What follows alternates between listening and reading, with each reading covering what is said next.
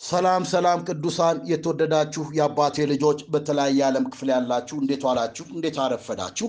ከእግዚአብሔር ቃል አንድ ስፍራ አነብና በቃሉ መሰረት እንጸልያለን። መዝሙር በቅንፍ 39 ከቁጥር አንድ ጀምሮ በጌታ በኢየሱስ ክርስቶስ ስም አነበዋለሁ።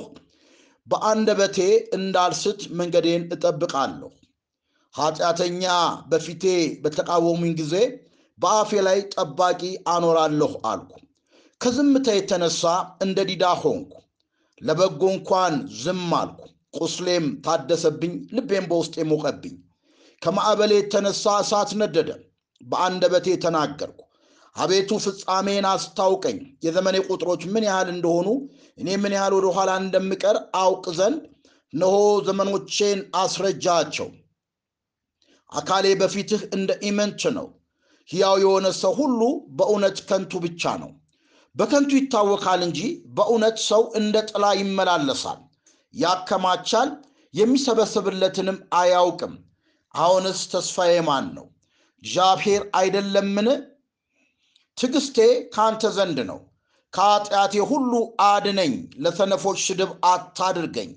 አንተ ሰርተኛልና ዝም አልኩ፣ አፌንም አልከፈትኩም።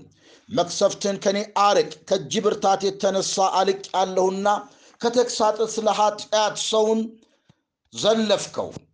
ነፍሱን እንደ ሸረሪት ድር ታልቃለች። በእውነት ሰው ሁሉ ከንቱ ነው።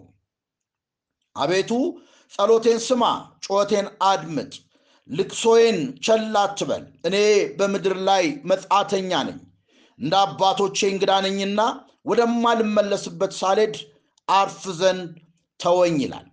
እዚህ ላይ ለመዘምራን አለቃ ለኤዶታም የዳዊት መዝሙር ብሎ ነው የሚጀምረው። መዝሙር 38 እና 39 እንዳለ ዳዊት በፈተናው ጊዜ ዝም ማለቱን ተናግረዋል። ግን የሆነ ነገር ተናግሮ አማኞች እንዲያዝኑ ወይንም ደግሞ የማያምኑ ሰዎች ማጥቂያ እንዳያገኙ አልፈለገም።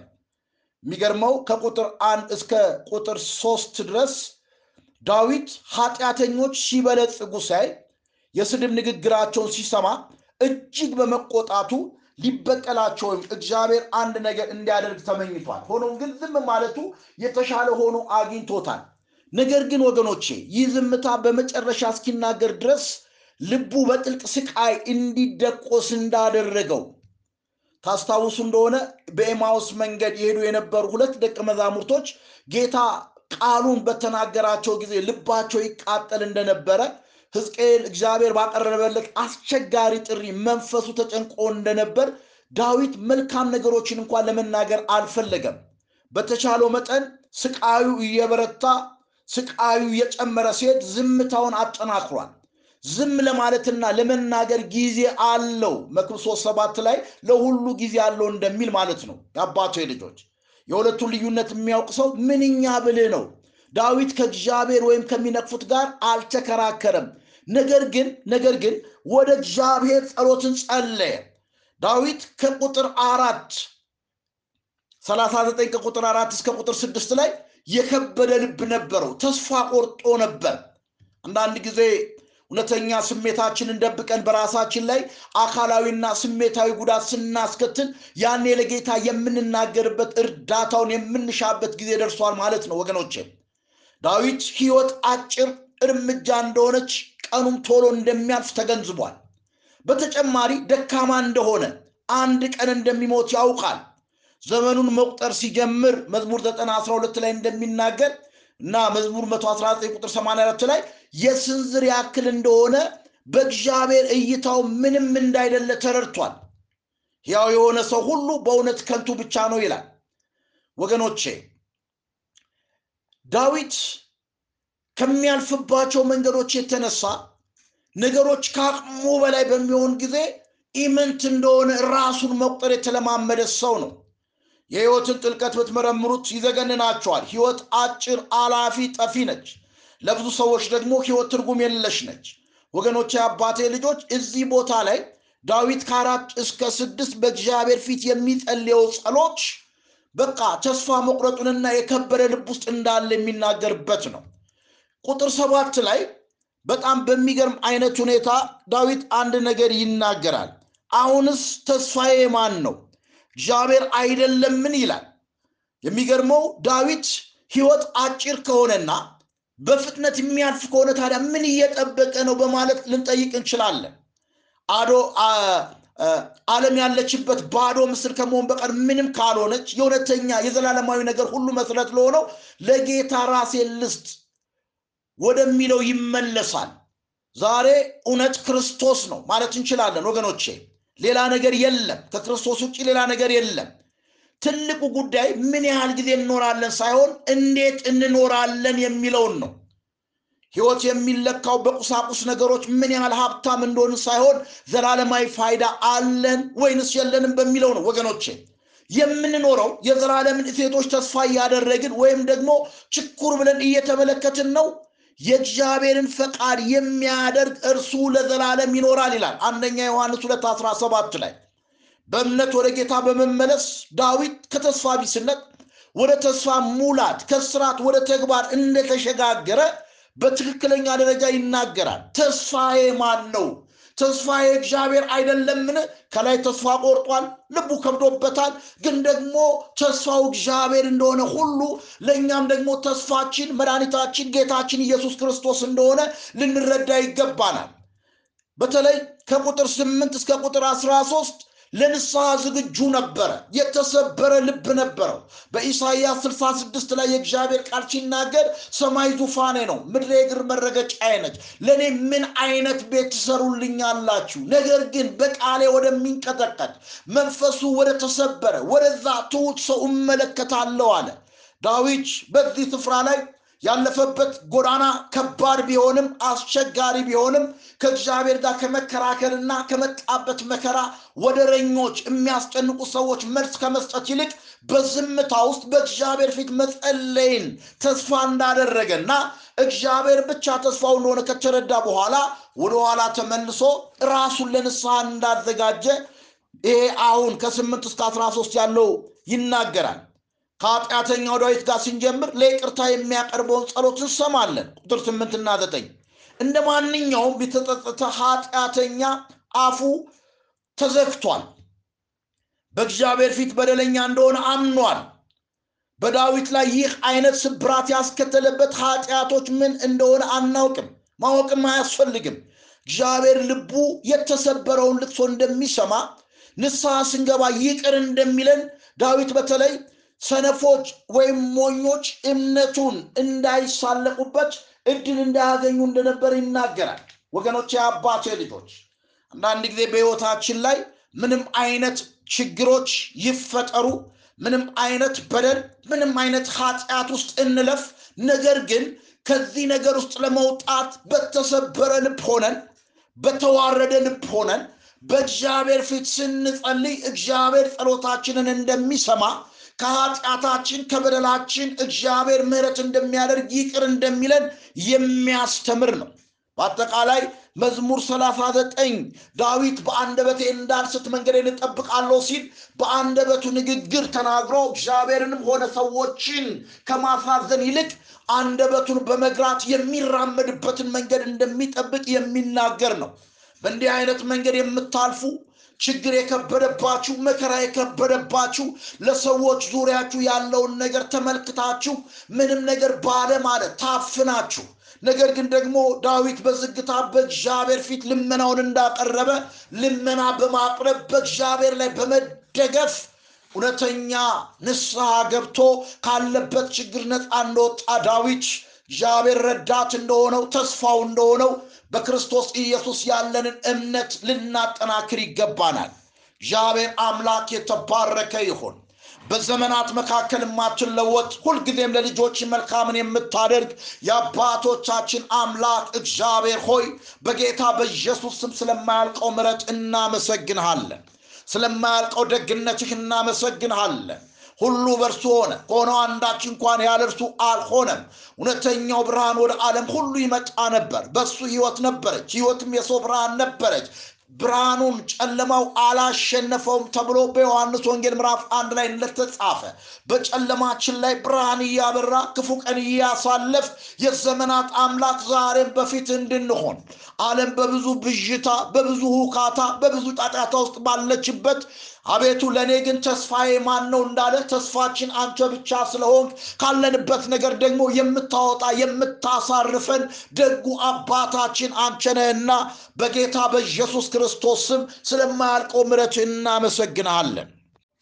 የዘላለም አምላክ የእስራኤል ቅዱስ እግዚአብሔር ተራሮች በኢየሩሳሌም ዙሪያ እንደከበቡ እግዚአብሔር እንዲሁ በዙ ዙሪያ ነው እንደሚል አቤቱ ጌታ ሆይ አጠገባችን ሆነ እየጠበከን አጠገባችን ሆነ እየረዳን በህሉና በመገኘት ውስጥ ዛሬ ላይ ያደረስከን እግዚአብሔር አባትና አምላካችን ሆይ በጌታ በኢየሱስ ስም ስለማያልቀው ምሕረትህ እናመሰግናለን። ስለማያልቀው ደግነትህ እናመሰግናለን። ዳዊት እንደተናገረ ከዝምታ የተነሳ እንደ ዲዳ ሆንኩ፣ ለበጎ እንኳን ዝም አልኩ፣ ቁስሌም ታደሰብኝ፣ ልቤም በውስጥ የሞቀ ከማሰቤ የተነሳ እሳት ነደደ፣ በአንደበቴ የተናገርኩ አቤቱ ፍጻሜን መጨረሻዬን አስታውቀኝ እንዳለ ያለፈበት እያለፈበት የሚሄድበት ጎዳና ለሱ ከባድ እንደሆነ መናገር እየፈለገ እንደ ዲዳ ዝም እንዳለ አቤቱ በውስጡ የነበረው ቁስል ጥልቅ እንደነበር ጉዳቱ የልብ ስብራቱ የከፋ እንደነበር አቤቱ አንተ ግን ተስፋው እንደሆንክ እንደረዳኸው እንዳገዝከው እነኛን ቀናቶች ከዘመኑ ላይ እንዳስወገድክ ዛሬም በእንዲህ አይነት ሁኔታ ለምንሄድ ለልጆች ስለምታስወግድ ከስትንፋሳችን ይልቅ ቅርብ ስለሆንክ አቤቱ በክርስቶስ ኢየሱስ ከዓለም መከራ እንድናመልጥ ስለረዳ ስላገዝከን አቅም ስለሆንከን በጌታ በኢየሱስ ክርስቶስ ስም እናመሰግንሃለን። አቤቱ ጌታ ሆይ አቤቱ ታማኝ አምላክ አንተ ብቻ ነህ። ደግ አባት አንተ ብቻ ነህ። ባሪያ እንደተናገረ በተግሳጽ ስለ ኃጢአት ሰውን ዘለፍከው፣ ነፍሱ እንደ ሸረሪት ድር ታልቃለች። በእውነት ሰው ሁሉ ከንቱ ነው። አቤቱ ጸሎቴን ስማ፣ ጩኸቴን አድምጥ፣ ልቅሶዬን ቸል አትበል። እኔ በምድር ላይ መጻተኛ እንደ አባቶቼ እንግደኛ እንግዳ ወደማልመለስበት ሳልሄድ አርፍ ዘንድ ተወኝ እንዳለ። አቤቱ ጌታ ሆይ ባሪያን እንዳሳረፍከው ዳዊትን ከዙሪያው ካሉ ጠላቶቹ እንዳሳረፍከው የመከራውን ዘመን አጭር እንዳደረግከው አቤቱ ከአስራ ሶስት የመከራ ዘመናት በኋላ የስደት የመንከራተት ዘመን በኋላ ዳዊት ንጉሥ እንደሆነ ከመከራውና ከስቃዩ እንዳረፈ ንጉሥም ሆኖ ጌታ ሆይ ባለማስተዋል ባለመታዘዝ የድፍረት ኃጢአት ውስጥ ገብቶ ያለፈበት ኮረኮንች መንገድ ከባድም ቢሆን አንተ ግን ለዳዊት እንደራራህ ዛሬ ደግሞ ለእኛ ለልጆችህ በክርስቶስ ኢየሱስ ስም እንድትራራልን እንድታዝንልን ምሕረት እንድታደርግ ይቅር እንድትለኝ እለምንሃለው አቤቱ የአንተ ማንነት ምሕረት ነውና ይቅር ባይ አባት አውቀንም ይሁን ሳናውቅ አቤቱ በድፍረትም ይሁን በስህተት ጌታ ሆይ አንተን ባሳዘንበት ይቅር በለን። አቤቱ ዳዊት በዝምታ ወደ አንተ እንደጸለየ ተስፋው አንተ እንደሆንክ ደግሞም ወደ አንተ እንደጮኸ የእውነት በተሰበረ ልብ ንስሐ እንደገባ እነኛ የኤማውስ መንገደኞች አላወክም አልሰማም በቃልና በስራ ብርቱ የነበረ እርሱ ሞተ ተስፋ አድርገነው ነበር አሉ። ግን ደግሞ ኢየሱስ አብሯቸው እንደነበር ዛሬም እንደ ኤማውስ መንገደኞች አብረህን እያለህ አጠገባችን እያለህ ነገር ግን ባለማስተዋል እያዘንን እየቆዘምን ህልውናን ሴት ሳናደርግ የዘላለም አምላክ የእስራኤል ቅዱስ እግዚአብሔር አቤቱ መንገዶቻችን በአረም የተሞላ ነውና በኢየሱስ ስም ይቅር በለን። በጌታ በኢየሱስ ክርስቶስ ስም ይቅር በለን የምረት እጆችን ዘርጋልን ራራልን። ከክፉ ነገራችን ነጥቀህ አውጫን የቀናውን ልብ ፍጠርልን ንጹሕን መንፈስ ስጠን መንፈስን አትውሰድብን። እንድንለምድህ አንፈልግም። የዘላለም አምላክ የእስራኤል ቅዱስ እግዚአብሔር። አቤቱ የምናከብራቸው ትልልቅ ሰዎች ከእነሱ ጋር መዋል ማደር ስንጀምር ድካሞቻቸውን እያየን እነኛን ሰዎች ለምደን ማክበሮቻችን እግዚአብሔር ሆይ በውስጣችን ያለው ለእነሱ ያለው ከበሬታ እንደሚቀንስ አቤቱ አንቸን ለመድንህ። እግዚአብሔር አባት ዝም በማለትህ ጥፋትን፣ ኃጢአትን፣ ስንፍናችንን እያየ ዝም በማለትህ ምንም እንደማታደርግ ቆርጠን አቤቱ ጌታ ሆይ ለምደንህ ተለማምደንህ አቤቱ እግዚአብሔር ሆይ እንደማትሰራ አደረግንህ። ግን አንተ የማትለመድ አምላክ ነህ። ዝምታ ራሱ ድምፅ ነው። ድምፅ ነጎድጓድ ነው፣ ያስፈራል። በጌታ በኢየሱስ ክርስቶስ ስም አንተ የምትለመድ አምላክ አይደለምና ይቅር በለን፣ ማረን። እግዚአብሔር አምላክና አባቴ ሆይ ኤደን ገነትን ኤደን ገነት ያሰኘው በኤደን ገነት ያሉ ፏፏቴዎች፣ ምንጮችና አበቦች አይደሉም። ዛሬ በዓለማችን ትልልቅ መናፈሻዎች አሉ። እግዚአብሔር አባታችን ሆይ ኤደን ገነትን ኤደን ያሰኘው አበቦቹ ሳይሆን ያንተ መገኘት ነው። በአንተ መገኘት ውስጥ ምድረ በዳው ይለመልማል። እግዚአብሔር አምላክ ሆይ እባክህ ጌታ ሆይ እነሆ ሳናስተውል የሳትንባቸውን ነገሮች ሁሉ ይቅር በለን፣ ይቅር በለን። በመገኘትህ አግኘን። ያላንተ መጓዝ ከብዶናል። ያላንተ መራመድ ከብዶናል። ኢየሱስ ክርስቶስ እረኞች እንደሌላቸው አይቶ በምድረ በዳ በለመለመ መስክ ላይ አስቀመጣቸው ይላል። ምድረ በዳ የለመለመ መስክ የለም። ኢየሱስ በመገኘቱ ስለለመለመ አቤቱ የኤደን ገነት ለውጥ ያንተ መገኘት ነውና በቤታችን አንተ ተገኝ፣ ለብቻችን አትተወን፣ አንተ ካልወጣህ አታውጣን እንዳለ ባሪያህ እግዚአብሔር አባት ሆይ እባክህ እኔንና ወገኖቼን አማኞችን ቤተ ክርስቲያንን ለብቻችን ለምኞቶቻችን ለጠላቶቻችን ለክፎች አሳልፈህ አትስጠን። አቤቱ የሚራራ ልብ ስጠን የሚያዝን ልብ ስጠን። ሰውን እንደ ሰው እንድናይ ሰውን በዘሩ እንዳናይ ሰውን በማንነቱ እንዳናይ ሰውን በሀብቱ እንዳንመለከት የሚራራ ልብ ስጠን የሚያዝን ልብ ስጠን። ይቅር በለን ማረን የምረት እጆች ይዘርጉልን ባሪያ ዳዊትን በተሰበረ ልብ ሆኖ የጮውን ጩኸት እንደሰማህ ዛሬም ደግሞ ወደ አንተ የጮነውን ጩኸት ስማ። ቤተ ክርስቲያንን አጥራ ቀድስ። የወደቁት ይነሱ የሳቱት ይመለሱ አቤቱ ጌታ ሆይ የጸሎት መሰዊያቸው የፈረሰ መሰዊያቸው ይታደስ ጸጋን ስጠን ኃይልና ጉልበት ስጠን። ቀኖቻችን የጌታ ቀኖች ይሁኑ። በጌታ በኢየሱስ ክርስቶስ ስም ከልማድ ህይወት አውጣን።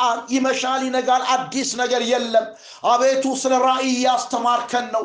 በሰማይ ያለው አምልኮ በምድር ያለው ጥላ ነውና እግዚአብሔር አባትና አምላኬ ሆይ በምድር ያለውን ጥላ የሆነ አምልኮ አቤቱ እንድንለማመድ አንደበቶቻችን ከማጉረምረም አንደበቶቻችን ጌታ ሆይ ክፋትንና ስንፍናን ከመናገር እንደነኛ 24 ሽማግሌዎች በምድር ላይ በመከራ ውስጥ እያለፍን የምናመሰግን ሰዎች እንድንሆን እኔና ወገኖቼን እርዳን አግዘን።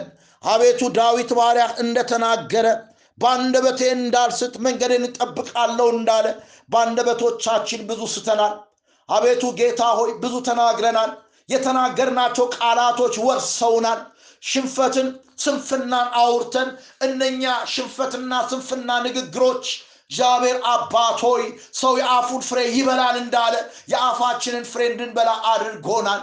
ጉልበታም ከመሆን ጎለናል። በጌታ በኢየሱስ ስም የምረት እጆች እንዘርጋለን ምድራችንን ምሕረት አድርግ። በኢትዮጵያ ምድር ላይ ማናቸውም የአመፅና የኃጢአት ተጽዕኖ ደም ለማፍሰስ የሚወጣ ክፉ በጌታ በኢየሱስ ስም የተመታ ይሁን። በናዝሬቱ ጌታ በኢየሱስ ክርስቶስ ስም የተመታ ይሁን። እግዚአብሔር አባትና አምላካችን ሆይ በጌታ በኢየሱስ ስም ምድራችን ላይ ጣልቃ ግባ። በቤተ ክርስቲያን ጉዳይ እጅህን ዘርጋ። ለምድራችን ለሕፃናት ለእናት ለአዋቂዎች እረፍት አድርግ። እባክ ጌታ ሆይ ምድራችንን ለአንተ አደራ ሰጠን።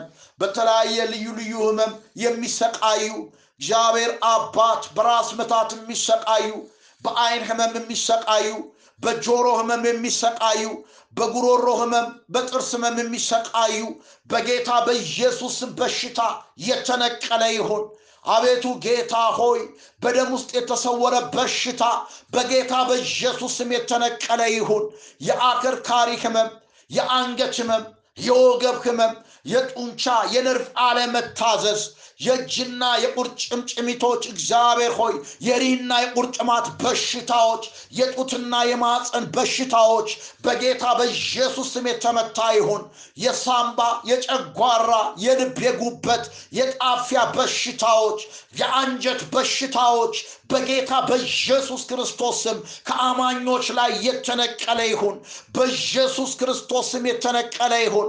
ደም ግፊት የተነቀለ ይሁን። ስኳር በሽታ የተነቀለ ይሁን። እግዚአብሔር አባትና አምላኬ ሆይ ኤች አይቪ፣ ካንሰር፣ ኢቦላ በኢየሱስ ክርስቶስ ስም ኖ በአፍሪካ ምድር ላይ የገነነ የሚያሰቃይና የሚያስጨንቅ እንደገናም ኮቪድ 19 በጌታ በኢየሱስ ክርስቶስ ስም የተነቀለ ይሁን።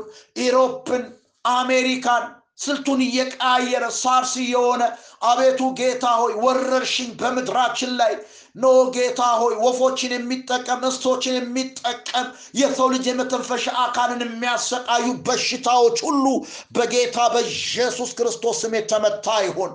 ያልተከፈቱ በሮች ይከፈቱ፣ ጭንገፋ ይሰበር። ያልተጀመሩ ግን ደግሞ ሊጀመሩ የሚፈልጉ ፕሮጀክቶች ይንቀሳቀሱ። የህዝቡ ምርኮ ይመለስ። ለህዝብ ፍጨን። እግዚአብሔር ሆይ ማዕፀኖች ይከፈቱ፣ የትምህርት ደጆች ይከፈቱ፣ የስራ ደጆች ይከፈቱ። ሰላም ይሁን፣ በአንተ ሰላም ይሁን። አመሰግንሃለሁ በጌታ በኢየሱስ ስም አሜን። እግዚአብሔር አምላክ የተባረከ ይሁን።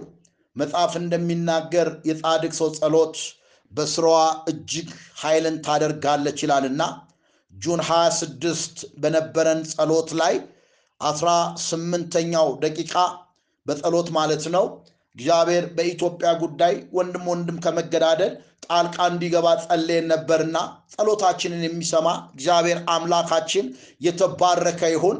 አሁንም ወንድም ወንድሙ ላይ እጁን እንዳያነሳ እግዚአብሔር እጅ እንድትዘረጋ እግዚአብሔር አምላክ ምድራችንን እንዲያስባት ጸሎታችንን አናቋርጥም። እንግዲህ ባለፉት ጊዜያቶች የዮሐንስ ራእይን እየተመለከትን ነው።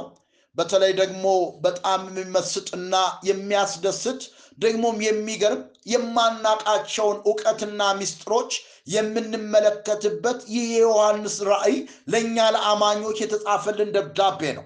ብዙ ሰዎች ስለ አርማጌዶን፣ ስለ አውሬው፣ ስለ 666 ስለሚመጡ ነገሮች ሁሉም ሰው ማወቅ ይፈልጋል።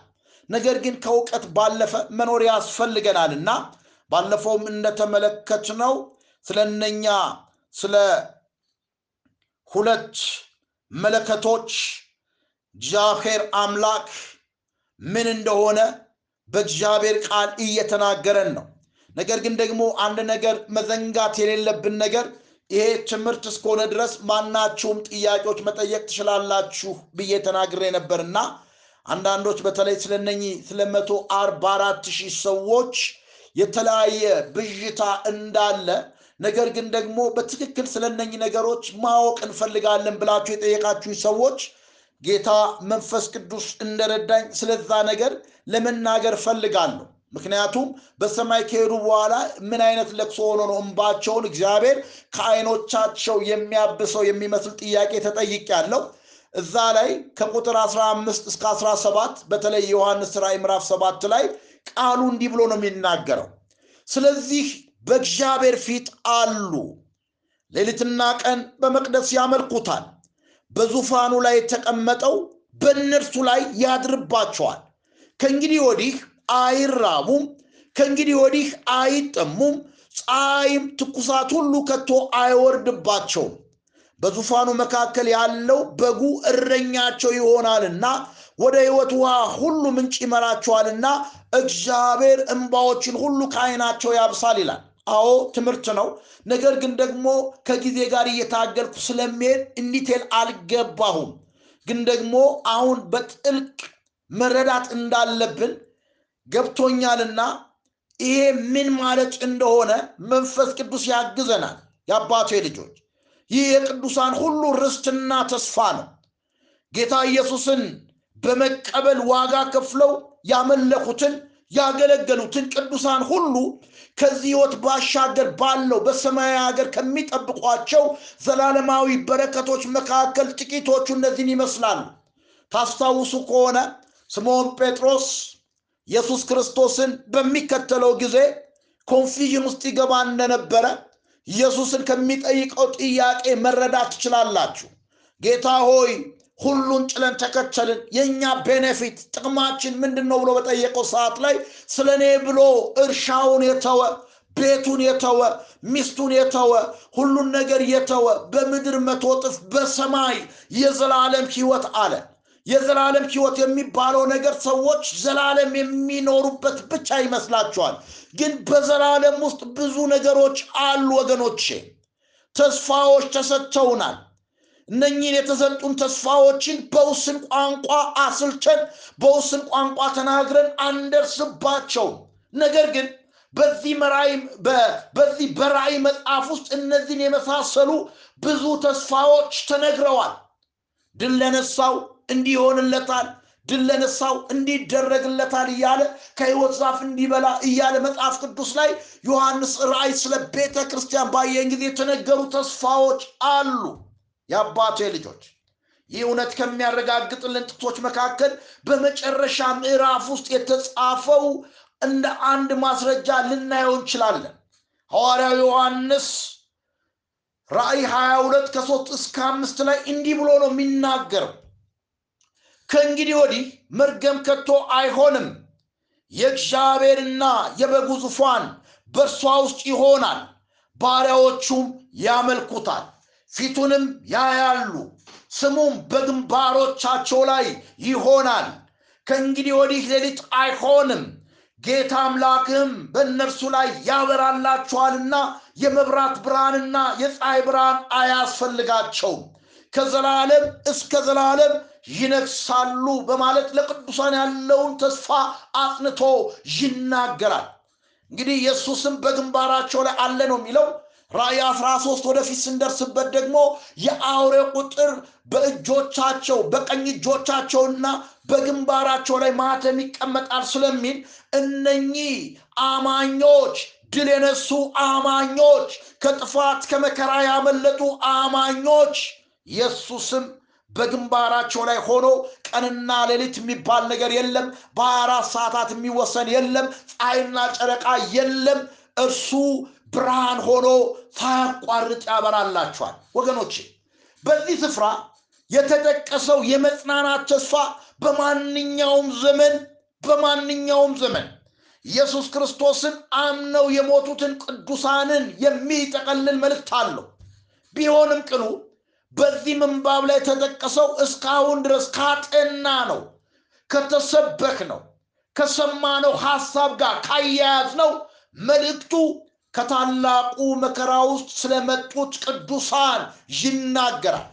ከታላቁ መከራ የመጡ መቶ አርባ አራት ሺህ ሰዎች ብቻ ሳይሆኑ ከወገን ከነገድ ብዙ እልፍ ሊቆጠሩ የማይችሉ ስለነሱ ስለሚሆንላቸው ነገር ነው የሚናገረው።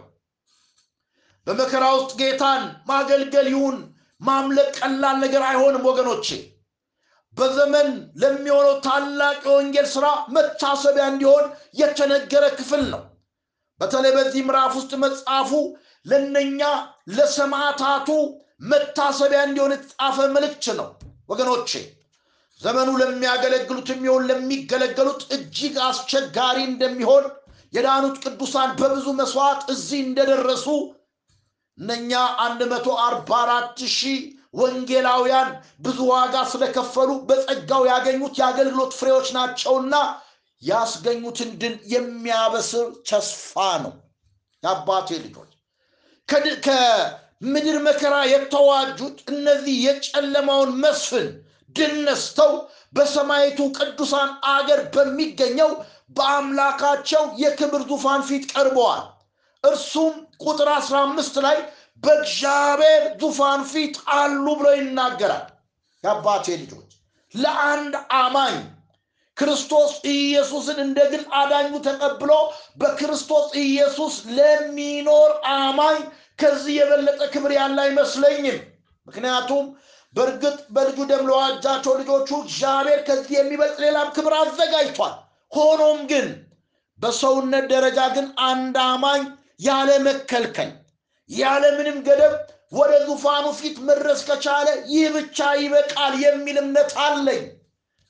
በብሉይ ኪዳን ህዝቡ ሁሉ ለኃጢአት ስሬት ማንጫ ይዞ በመጡ ጊዜ ካህኑ የሁሉንም ኃጢአት ይዞ ለማስተሰረይ ወደ ቅዱስ ቅዱሳን እንደሚገባ ካህኑ ብቻ መግባት እንደሚፈቀድለት ሌሎቹ መግባት እንደማይፈቀድላቸው ነገር ግን ደግሞ በአዲስ ኪዳን ጌታችን መድኃኒታችን ኢየሱስ ክርስቶስ በሰራው ስራ ወደ አብ መግባት እንዳገኘን በፊቱ መሆን እንደቻልን ከዚህ የበለጠ ምን መታደል አለ ወገኖቼ? እግዚአብሔር አምላክ ትልቅ አባት ነው። እነኚህ ሰዎች በሰማይ ሀገር የሚጠብቃቸው ክብርና በረከት እንዲህ ነው ብሎ አሁን እኔ በምናገረው በውስን ቋንቋ መናገር ይከብዳል። ምክንያቱም ምን ያህል ነገር ከእግዚአብሔር አምላካቸውን እንደተቀበሉ ጥቂት ነገሮችን አምስት ነገሮችን በእግዚአብሔር ቃል እንድንመለከት ፈልጋለሁ ምንም እንኳን ዮሐንስ ግራ ገብቶት እነኚህ ነጭ ልብስ የለበሱ ማናቸው ብሎ ከሽማግሌዎች አንዱ በጠየቀው ጊዜ አንተ ታውቃለህ ሲለው ከነኚህ ከታላቁ መከራ የመጡ ናቸው ልብሳቸውን አጥበው በበጉ ደም አነጹ ብሎ ስለ እነሱ የሚናገረው ነገር ለእኛም ቀድመን ክርስቶስ ኢየሱስን እንደ ግል አዳኛችን ለተቀበልነው ስለሚጠብቀን መልካምነትና ክብር የሚናገርበት ነው። ግን ደግሞ እነኚህ የተለዩ ናቸው። በመከራው ዘመን ቤተ ክርስቲያን ከተወሰደች በኋላ ለሁለት ሺህ ዓመታት እኛ በምድር ላይ ያለን አማኞች ሰብከን ልናመጣ ያልቻልነውን ትልቅ የህዝብ ፍልሰት በዛ በታላቁ ሰባት የመከራ ዘመን ውስጥ ሰብከው ብዙ ሰዎችን ወደ እግዚአብሔር መንግስት እንዲመጡ የሚያደርጉ ከአውሬው ከጨለማው ገዢ ከጨለማው መስፍን አገዛዝ ተናጥቀው የዘላለም ህይወት እንዲያገኙ ሰማዕት የሚሆኑ ሰዎች ስለሚያገኙት ክብር ነው የሚናገረው። አንደኛው ክብር ወገኖቼ ስለዚህ በእግዚአብሔር ዙፋን ፊት አሉ ለቁጥር 15 ቅድር እንደተናገርኩ ከምድር መከራ ወጥቶ በእግዚአብሔር ዙፋን ፊት መድረስ ታላቅ እድል ነው ወገኖቼ። ምን አይነት ክብርና በረከት ይሆን? ዘወትር በእርሱ ህልውና ፊት መኖር። ታውቃላችሁ ቅድም በጸሎት ውስጥ ኤደን ገነትን ኤደን ገነት ያሰኘው ወገኖቼ አባቴ ልጆች ፏፏቴው ምንጮቹ አበቦቹ paradise የሆነ geographical location ኡ እንዳልሆነ ኤደን ገነትን ኤደን ገነት የሚያሰኘው የእግዚአብሔር presence እንደሆነ ምክንያቱም ወደ ቻይና ወደ ታይላንድ ወደ ተለያዩ የዓለም ክፍሎች ወደ አሜሪካ ወደ አውሮፓ ያሉ የመናፈሻ ስፍራ ውስጥ ብትመለከቱ ጌታ እግዚአብሔር እድሉን ቢሰጣችሁ የእውነት ኤደን ገነት በምድር ላይ ነው ያለው ልትሉ ትችላላችሁ። ነገር ግን እነኚህ ሁሉ እግዚአብሔር የፈጠረው እግዚአብሔር የሰራውን የሰው ልጅ አስተካክሎ እግዚአብሔር በሰጠው ጥበብ አንጾ ሰዎች ንጹህ አየር እንዲተነፍሱ relax እንዲያደርጉ የሚያደርግ እንጂ ሰዎችን ካሉበት pressure የሚያወጣ እንዳልሆነ ሁላችን እናውቃለን። ኤደን ገነትን የሚያሰኘው የእሱ መገኘት ነው ህልውናው ነው። በዚህም ስፍራ ላይ በእግዚአብሔር ዙፋን ፊት መገኘት በህልውና ውስጥ መቆም። ወገኖቼ እነኚህ ቅዱሳኖች በምድር ላይ ሲኖሩ በዛ በክፉ ዘመን በዛ በጨለማው ዘመን ምን ያህል ጊዜ የእግዚአብሔር ህሉና ጠፍቶባቸው ስንት ጊዜ አልቅሶ ይሆን? ስንት ጊዜ ስለ ክብሩ መገለጽ ጸልዮ ይሆን? ስንት ጊዜ ከመከራ ብዛት አዝነው ይሆን ይህ ሁሉ ጣውረድ አልፎ አሁን እንደ ታሪክ የሚጠራበት ጊዜ ሆነው ከዚህ በኋላ በእግዚአብሔር ፊት ዘወትር ይሆናሉና እጅግ የከበሩ እንደሆኑ የእግዚአብሔር ባሪያ ሙሴ ክብርን አሳየኝ ሲል የጌታ መልስ ግን ክብሬን ባለፈ ጊዜ በሰንጣቃው አለት አኖርሃለሁ። እስካልፍ ድረስ እጄን በላይህ እጋርዳለሁ እጄን ፈቀቅ አደርጋለሁ። ጀርባዬን ታያለ ፊቴን ግን አታይም እንዳለው ዘጻት ምዕራፍ 33 ከ20 ይመስለኛል። እስከ 23 ድረስ ልታዩ ትችላላችሁ። ወገኖቼ አሁን ግን እነኚህ ሰዎች በዙፋኑ ፊት ቆመዋልና ያለማቋረጥ ፊቱን ያዩታል በቃሉ ላይ እንደተጻፈው አስቀድሞ የወሰናቸውን እነዚህን ጠራቸው፣ የጠራቸውን አጸደቃቸው፣ ያጸደቃቸውን ደግሞ አከበራቸው ብሎ ሮሜ 8 29 ላይ የተስፋ ቃል ተሰጥቶ የነበረው ተፈጻሚ ሆኖላቸዋል። ወገኖች፣ የአባቴ ልጆች ዳዊት ኃጢአት ሰርቶ ነቢዩ መጥቶ በነገረው ጊዜ እጠበኝ፣ በበረዶም አንጻኝ፣ ማረኝ ብሎ ሁሉን ነገር ውሰድ፣ መንፈስን ግን ከኔ አትውሰድ ህልውና ከኔ አይራቅብኝ፣ ለብቻዬ አትተወኝ አለ። ምን ያህል ሰዎች እንሆን ራቁትነት ምን ያህል እንደሚያስጨንቅ የሚገባል። ክብራችን እሱ ነው። የሴት ክብር ወንድ ነው። የወንድ ክብር ክርስቶስ ነው። የክርስቶስ ክብር እግዚአብሔር ነው። ወገኖቼ ሰው ክብሩ ከተወሰደ ዋጋ የለው። ይሄኛው ክብር እንደዛ አይደለም። በህሉና ውስጥ መኖር፣ በህሉና ውስጥ ማደር፣ ከእርሱ ጋር መሆን ሁልጊዜ በሕይወቴ በመጽሐፍ ቅዱስ ከምመኛቸው ሰዎች በርጠሚዎስ ነው። ወገኖቼ አባቴ ልጆች ስለ በርጠሚዎስ ሳስብ ሁል ጊዜ ግርም የሚለኝ ነገር በርጠሚዎስ ከተወለደ ጀምሮ አይነ ስውር ነው። አይኖቹ ክፉ ነገር አላዩም። ነገር ግን እነኚህ የስጋ አይኖቹ ሲከፈቱ ኢየሱስን እንዳየ ነፍሴ ሁልጊዜ የምትራበው እሱን ማየት ነው። ወገኖቼ ይገርመኛል። የእኔ አይኖች ክፉ ነገር አይተዋል። ከዚህ በፊት ተናግሬያለሁ። በእነኚህ አይኖቼ ተመኝቻለሁ። እግዚአብሔር የማይከብርባቸውን እግዚአብሔር የማይደሰትባቸውን አይኖቼ ለእግሮቼ ለአይምሮዬ ትእዛዝ እየተቀበለ አይኔ ማየት የማይገባውን እያየ አሳፍሮኝ ያውቃል፣ አስነውሮኝ ያውቃል፣ መንገዴን አሰናክሎት ያውቃል። ግን ደግሞ ሁሌ ምኞቴ እሱን ማየት ነው። እነኛ የግሪክ ሰዎች ልናይ እንወዳለን ኢየሱስን እንዳሉ እነኚህ ሰዎች እግዚአብሔር ከሰጣቸው privilege ከህልውናው ርቀው አዝነው የነበሩ መከራ ደርሶባቸው የነበሩ የእሱን ክብር ሲያገኙ ቀንም የለም ማታም የለም ፊቱን ያዩታል። ምንኛ መታደል ነው። ሁለተኛ ወገኖቼ አምልኮ፣ እውነተኛ የሆነ አምልኮ። እነኚህ ሰዎች ከዚህ በኋላ ያለምንም ተጽዕኖ ሌሊትና ቀን አምላካቸውን ያመልኩታል። በእርግጥ በሰማይ ሌሊትና ቀን የሚባል ነገር የለም ወገኖቼ።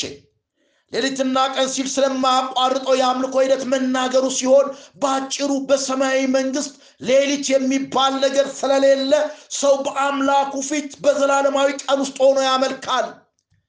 እንዲሁ ይውላል ይውላል ይውላል በዘላለም ውስጥ ሁሉ ነገር ስለተወሰነ ዛሬ እንኳን ወገኖቼ ሰው ምንም እውነተኛ አምልኮ ለማምለክ ቢፈልግ ብንፈልግ በስጋዊ አካል እስከተሸፈንን ድረስ አምላካችንን ሳናቋርጥ ማምለክ አንችልም። ይሄ መራር እውነት ነው።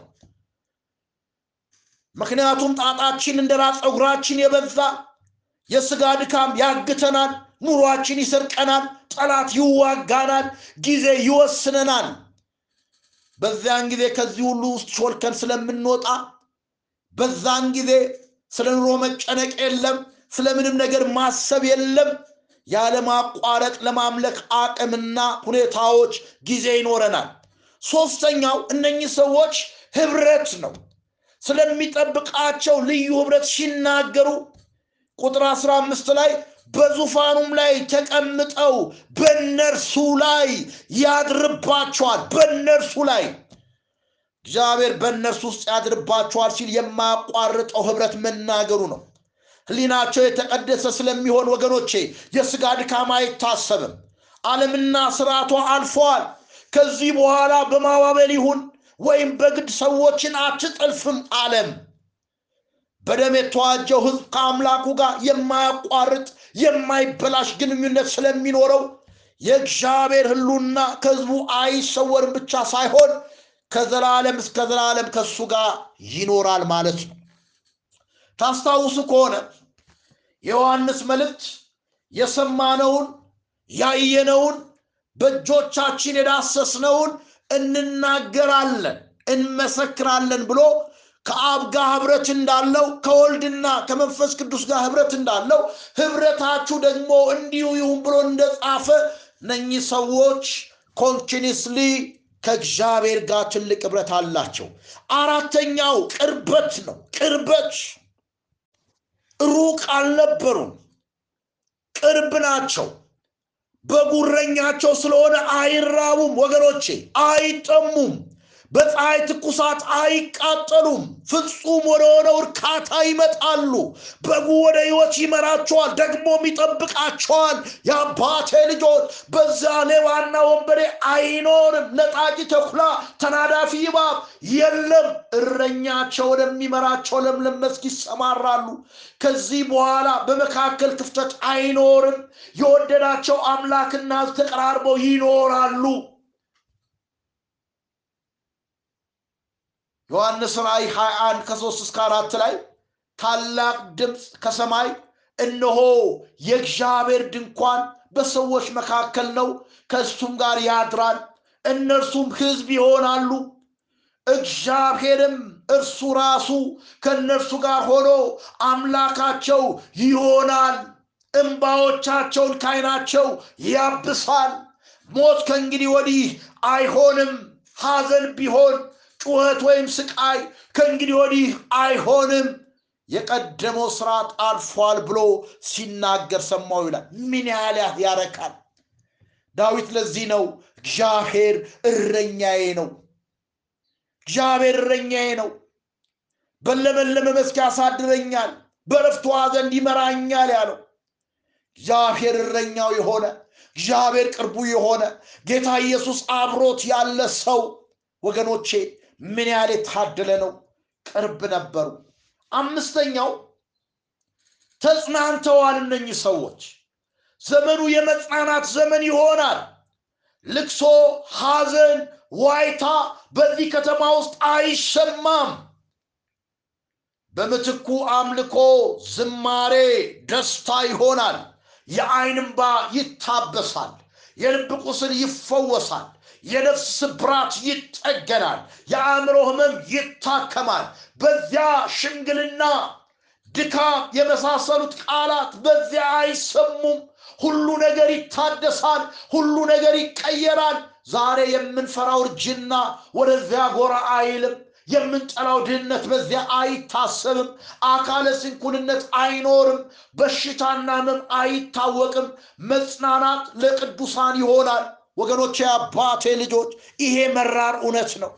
ከላይ እንዳየነው እነኚህ የመከራው ቅዱሳን ምናልባት አብዛኛዎቹ የሚሞቱት በስቃይ በመከራ በረሃብ በጥማት ሊሆን ይችላል። ካሁን በኋላ ግን ራብና መጠማት አይሆንም። አንዳንዶቹ የሚሞቱት በፀሐይ ትኩሳት ተቀቅለው ሊሆን ይችላል። ከዚህ በኋላ ግን ንዳድና ትኩሳት ወገኖቼ አይታሰብም። እነዚህ ሰማዕታት ከእንግዲህ ወዲህ ረሃብና ጥማት አይኖሩም ሲባል ምን እንደሆነ ትርጉሙ ይገባቸዋል ወገኖቼ? በምድራዊ ጉዞአቸው ብዙ የተራቡ የተጠሙ ሊሆን ይችላሉ።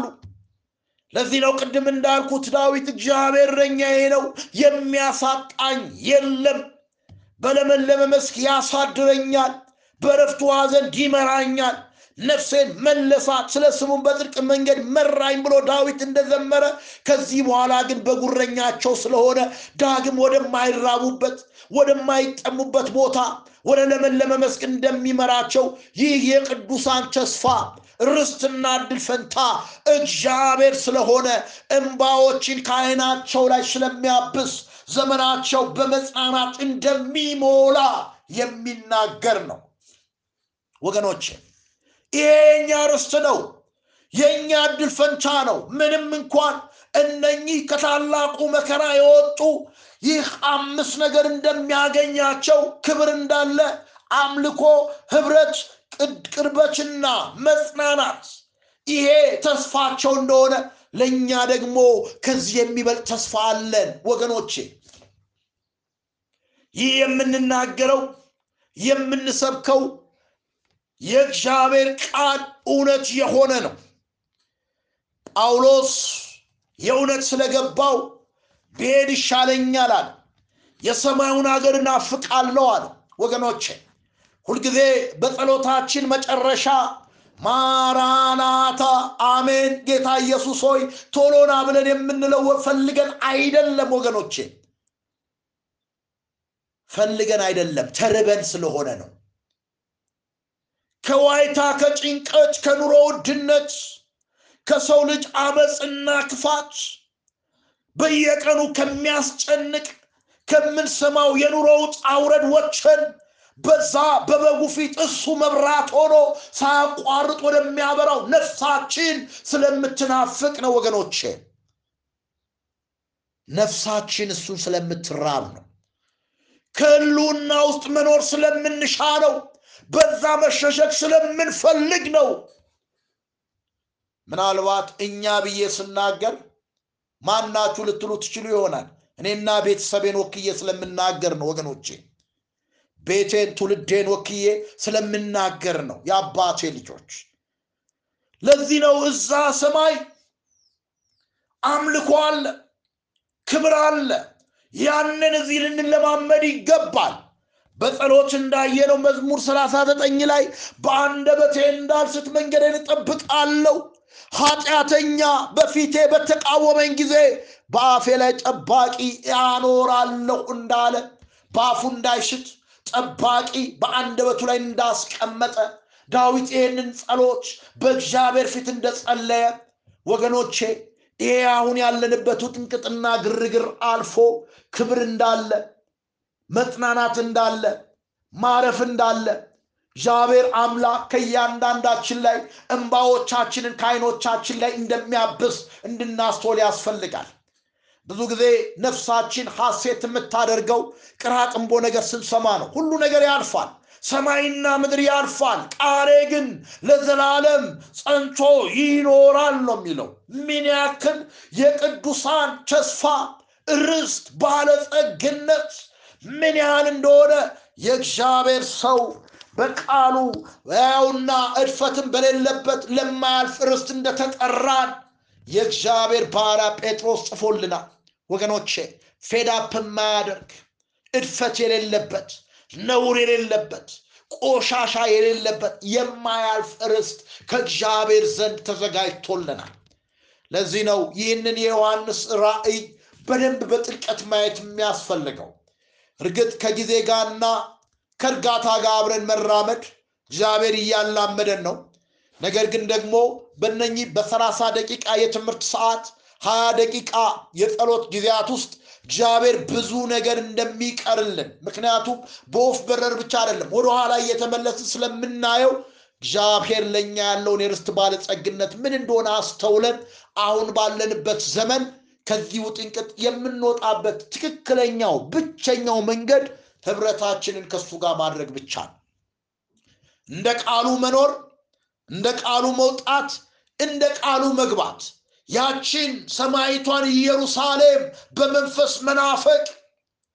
የእግዚአብሔር ባሪያ አምላኬ አምላኬ ወደ አንተ ገሰግሳለሁ እንዳለ በመንፈስ ወደ እሱ መገስገስ ወደ እሱ መጠጋት የምድረ በዳ ዋላ ውሃ ለመጠጣት እንደምትናፍቅ ነፍሳችን እሱን መናፈቅ ይገባታል። ቅዱሳን አባቴ ልጆች አጠገባችን ሆኖ ሊናፍቀን ይገባል። ቀኖቻችን የጌታ ቀን ሊሆኑ ይገባል። በህሉና ውስጥ ውሎ ማደር ያስፈልጋል። ያለ ባዶ እንደሆንን ማስተዋል ያስፈልጋል። ችግር ይኖራል። አዎ በሽታ ይኖራል ይኖራል እነኚህ ሁሉ ሊኖሩ ግድ ነው። በአለም ሳላችሁ መከራ አለባችሁ ስለሚል ቃሉ። ነገር ግን ከዚህ ትሬዠር ነጥቆ የሚያወጣን ህልውናው ነው። በአንበሳ ጉድጓድ ብትጣል ምንም ሳይመስል የእሳቱን ኃይል የሚያጠፋ አምላክ እንዳለ ሲገባ ስትረዳ ህሉናውን ሴንስ ስታደርገው ከግራቪቲ ትወጣለህ ዘመን የአምልኮ ይሆናል። በአንደበት ጠባቂን እግዚአብሔር ያኖራል። አንደበት የሚናገራቸው ስንፍናዎች እነርሱ ገመድ ሆነው መንገድህን አያስሩትም ህይወትህን አያንቁትም። ስለዚህ ወገኖች የአባቴ ልጆች በጣም የሚገርም ደብዳቤ እግዚአብሔር ለእኛ አስቀምጦልናል። በዛ ውስጥ ክብር አለ በዛ ውስጥ ማረፍ አለ በዛ ውስጥ መጽናናት አለ። ጊዜ ይገድበናል። እንግዲህ እግዚአብሔር ቢፈቅድና ብንኖር ምዕራፍ ስምንትን ስለ እነኛ የብር መለከቶች እያየን ያለ ነው አንደኛው በሙሴ ዘመን ህዝቡን የሚጠራበት ሁለተኛ ለጉዞ እንዲዘጋጁ የሚነፋበት መለከት ምን እንደሆነ በእግዚአብሔር ቃል ጌታ ሲፈቅድ በሚቀጥለው ጊዜ እናያለን። እግዚአብሔር ይባርካችሁ ፊቱን ያብራ ይራራላችሁ። የእግዚአብሔር ፍቅር የጌታችን የመድኃኒታችን የኢየሱስ ክርስቶስ ጸጋ የመንፈስ ቅዱስ ህብረትና አንድነት ከሁላችን ጋር ይሁን። ክብር ለታረደው በግ ለኢየሱስ ይሁን ማራናታ። አሜን። ጌታ ኢየሱስ ሆይ ቶሎና